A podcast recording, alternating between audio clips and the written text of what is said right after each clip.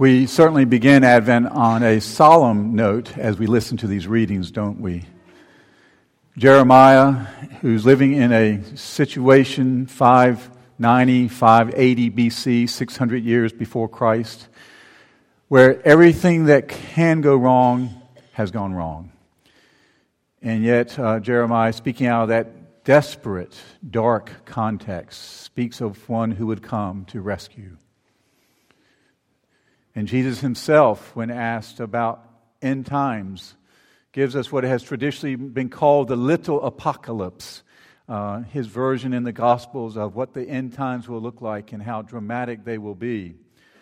Uh, Revelation being the big apocalypse, if you will, the big apocalyptic story, or the book of Daniel of the Old Testament. And here is um, Jesus' Reader's Digest version of the end times that he gives in a very succinct way, but no dilution there and no, no contradiction with what Daniel or Revelation uh, has to say about that. You know, we all really like justice most of the time. I was excited yesterday with 48 seconds left in that Georgia Alabama game that they decided to review that interception. I wanted justice. And as I saw it played over and over again with that incredible fine tuning of a video camera from innumerable angles, it was clear to me that uh, the ball had hit the ground first. And I was hoping for justice. And you know, that instant replay thing is a weird kind of, that review is a peculiar thing anyway because we never see those on high. They're like gods looking down on the game. We don't know their names. We don't know who they are or what they are.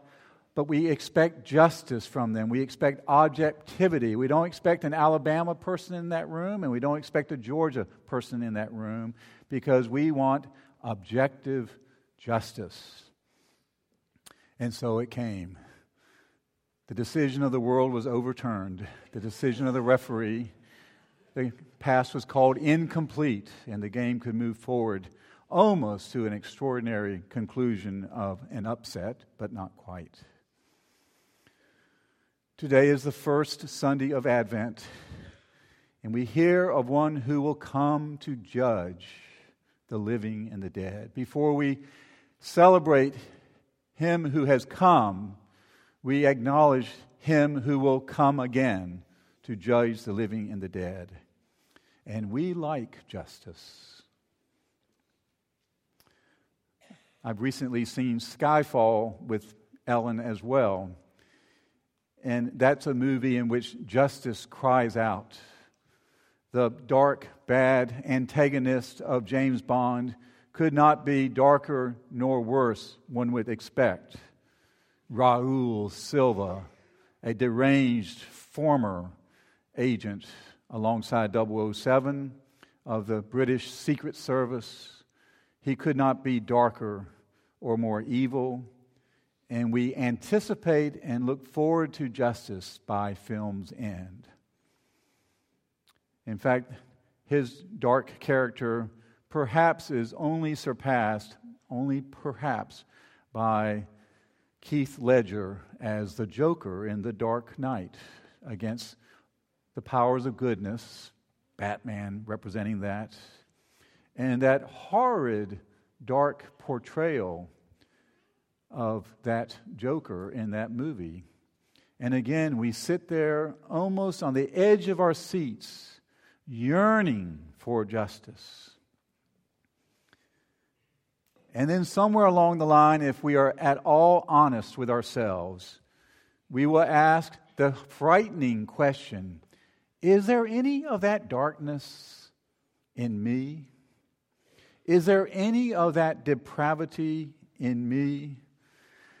Dear, dear me, so much of that is true that there is. What I do and what I have done.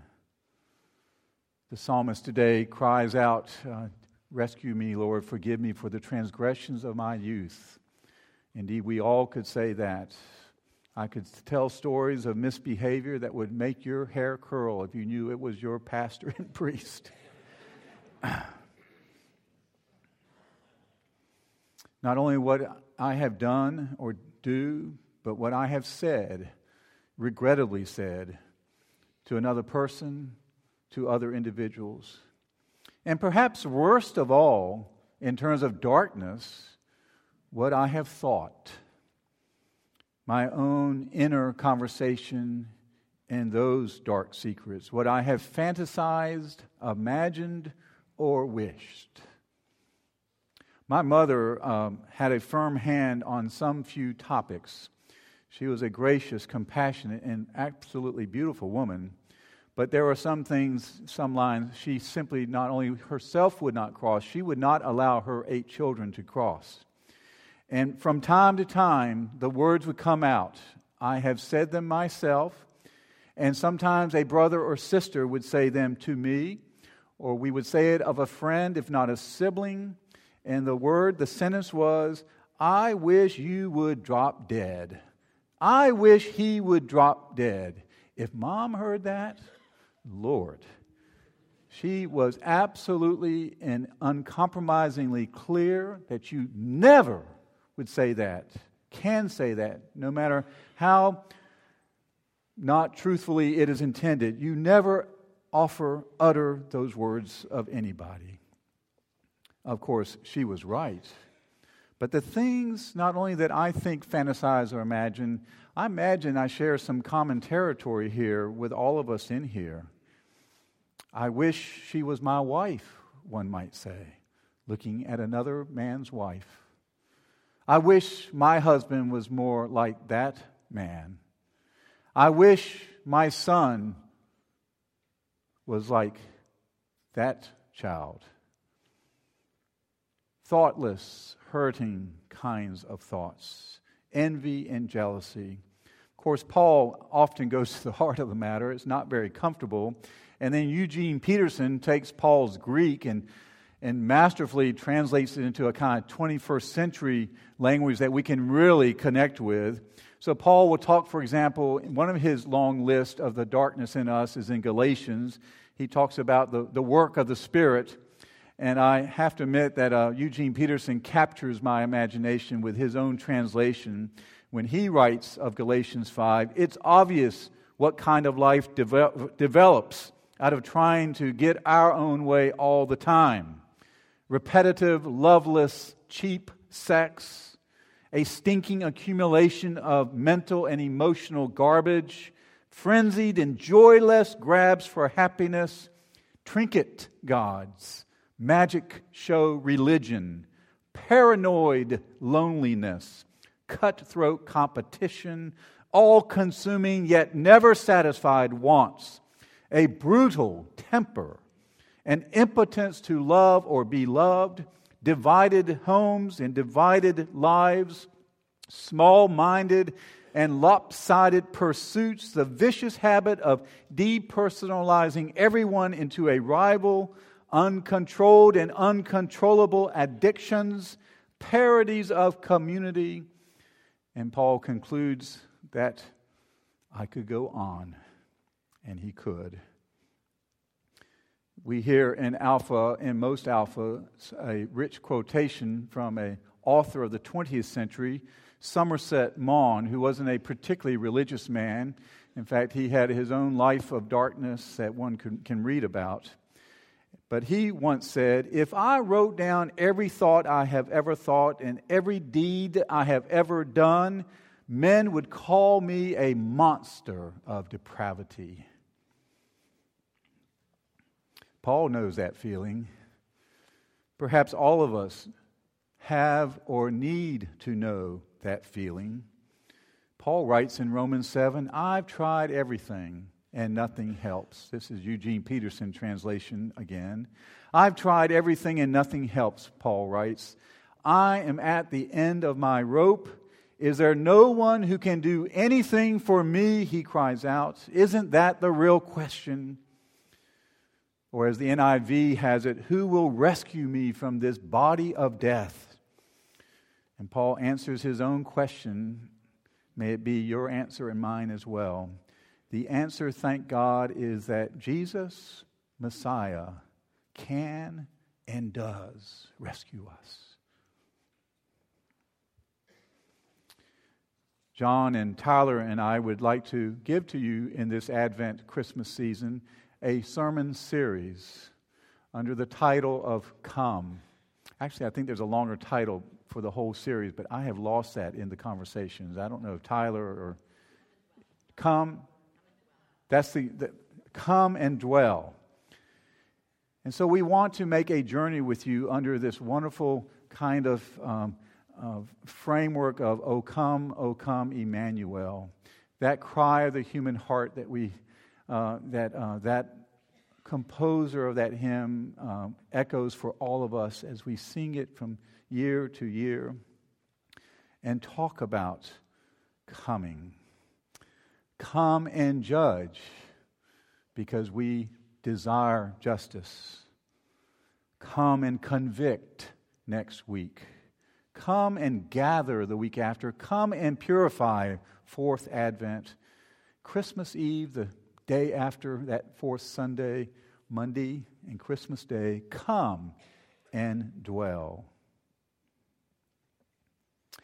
It's kind of wonderful the way Advent is created, in fact, as a liturgical season, a church season, in that. Um, it looks to the end first. You know, we do that with projects actually. If we have a plan or a project and we need to make a schedule, we really decide by answering the question, where do I start? By going to the end first so that we can see where we want to get to. And then we will work back from that end point to the present so we can know that it fits into our scheme of things. Now, the scriptures, the Bible tells us what is the end purpose. And Advent 1 speaks of that end time. Paul will write, for example, with tremendous excitement, I expect, in Ephesians, his letter to the church in Ephesus, Turkey, the Lord has made known to us the mystery of his purpose, where he's headed, what, what, what the end is. And he, then he answers that in case you have any doubt what that mystery is to bring all things in heaven and on earth under one head, even Christ. That's the end purpose. All things in heaven on earth. His intention and his desire is to bring all darkness and light under one headship. His intention is to bring all persons under that dominance of Christ's lordship. Only those who say no to Jesus will not be under that one umbrella because they have that free choice. But God's desire is that all would be under that one head. All religions, however God has this worked out, will be subsumed under one head, even Christ. And yet, with that end time story and expectation that we have from Scripture, from Genesis to Revelation, we also have this truth is that with the end and with that restoration and with all those of us being restored under this one head will come judgment. And we like justice, but we mostly like it when it's about somebody else. So Jesus will speak of this as well in Matthew 25, as we made reference to a few weeks ago, when he says that there are actually going to be sheep and goats at the end time. And to the goat, he will say, and those goats, he means people in active rebellion who turn away from their only source of rescue, even Jesus. He will say finally to them, in their rebellion, think of the dark night and that active rebellion Think of Raoul in the James Bond movie in that active rebellion. But think of it on a particular and local scale as well for those in rebellion. Jesus will have to say, Depart from me, you who are cursed, into the eternal fire, prepared for the devil and the devil's angels. You will go with them. They will go away to eternal punishment. But Jesus goes on and says, But the righteous will go away to eternal life. And he will say to those, the sheep, if you will, of his pasture, Come, you who are blessed by my Father, take your inheritance, the kingdom prepared for you since the creation of the world. And so we hear the cry of the human heart from Jeremiah from the hymn, O come, O come, Emmanuel, the prayer that we have prayed this morning through that worship song, O come, Emmanuel, God with us. Ransom captive Israel. We are Israel. Ransom captive Israel that mourns in lonely exile here until the Son of God appear. Rejoice, rejoice, Emmanuel shall come to thee, O Israel. Or another verse of that hymn, O come, thou rod of Jesse. Jesse is the, David's father's name, and David is the root and the shoot, or we pray for the root and shoot of Jesse and the root and shoot of David. O come, thou rod of Jesse, and free thine own from Satan's tyranny. From depths of hell, thy people save, and give them victory over their grave. O come, O come, Emmanuel. Rejoice, rejoice. Emmanuel shall come to thee, O Israel. We've heard a reading from Jeremiah this morning, which offers that same promised hope. In those days, Jeremiah, as God speaks through this prophet, in those days, at that time, I will make a righteous branch sprout from David's line. I like that the NIV capitalizes the word branch, personalize it, because we know, because we stand beyond when that righteous branch came, that that branch starts also with a capital J for Jesus. He will do what is just and right in the land. In those days, Judah will be saved and Jerusalem will live in safety. And you, brothers and sisters, are invited and are residents of that city, Jerusalem, the holy city of God. But Jeremiah writes that at one of the darkest and most desperate times that anybody has ever lived in him. Perhaps there are those who have lived in as bad a times, but probably never worse time than when Jeremiah lived. 595, 590, 585, 580 BC. He writes and prophesies in a time when Israel as a nation is being obliterated, Jerusalem, the city, is being destroyed and is burned and laid waste. Not a stone is left standing. And the temple that had been in place for five centuries, the first temple, is destroyed as well. And they are taken into exile. Uh, Jeremiah himself taken to Egypt.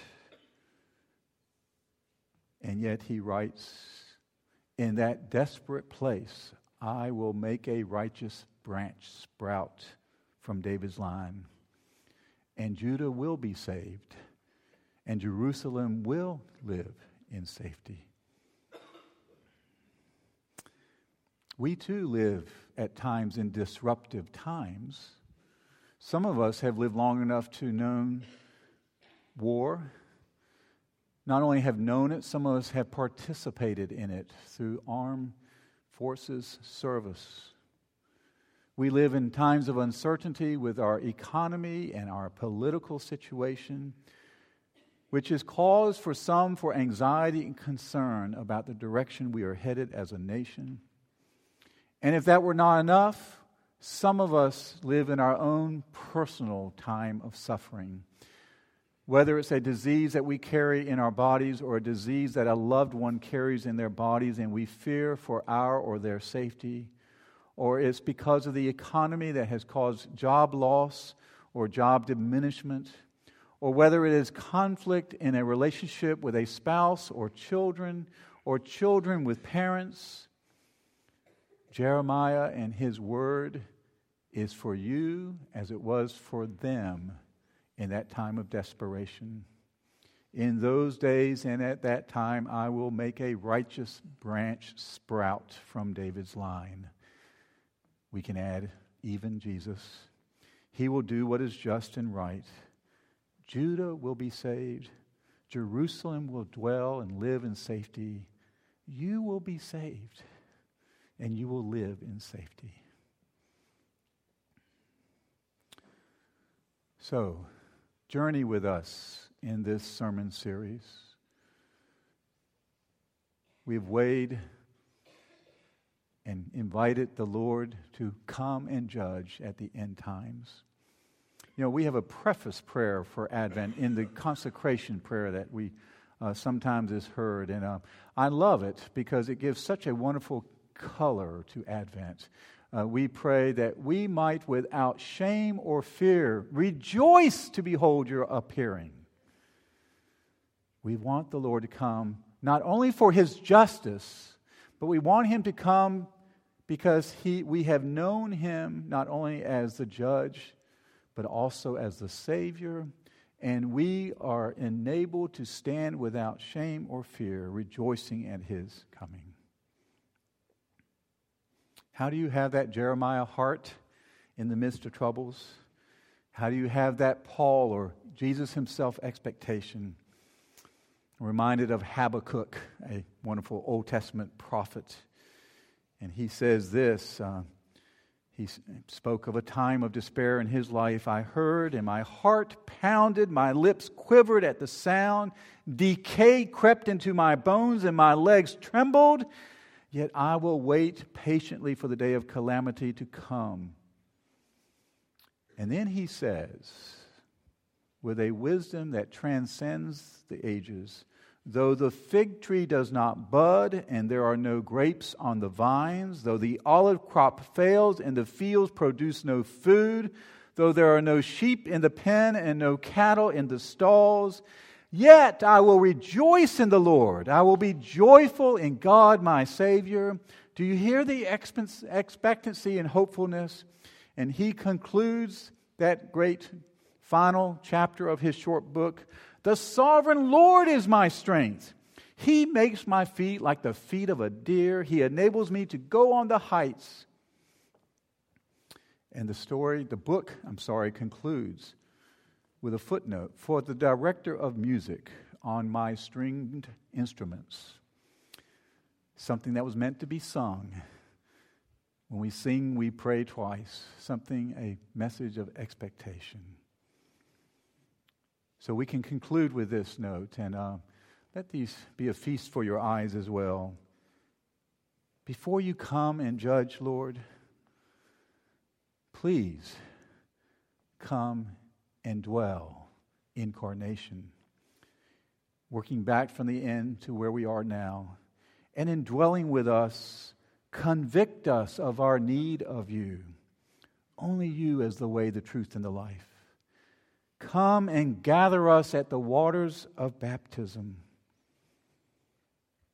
Come and purify us, that we might be washed in the blood of the Lamb, in other words as we approach and come humbly to the cross. Come and purify us so that when my date with judgment comes, or the day of judgment, the end times come,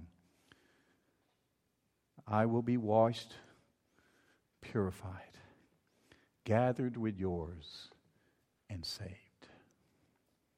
Amen.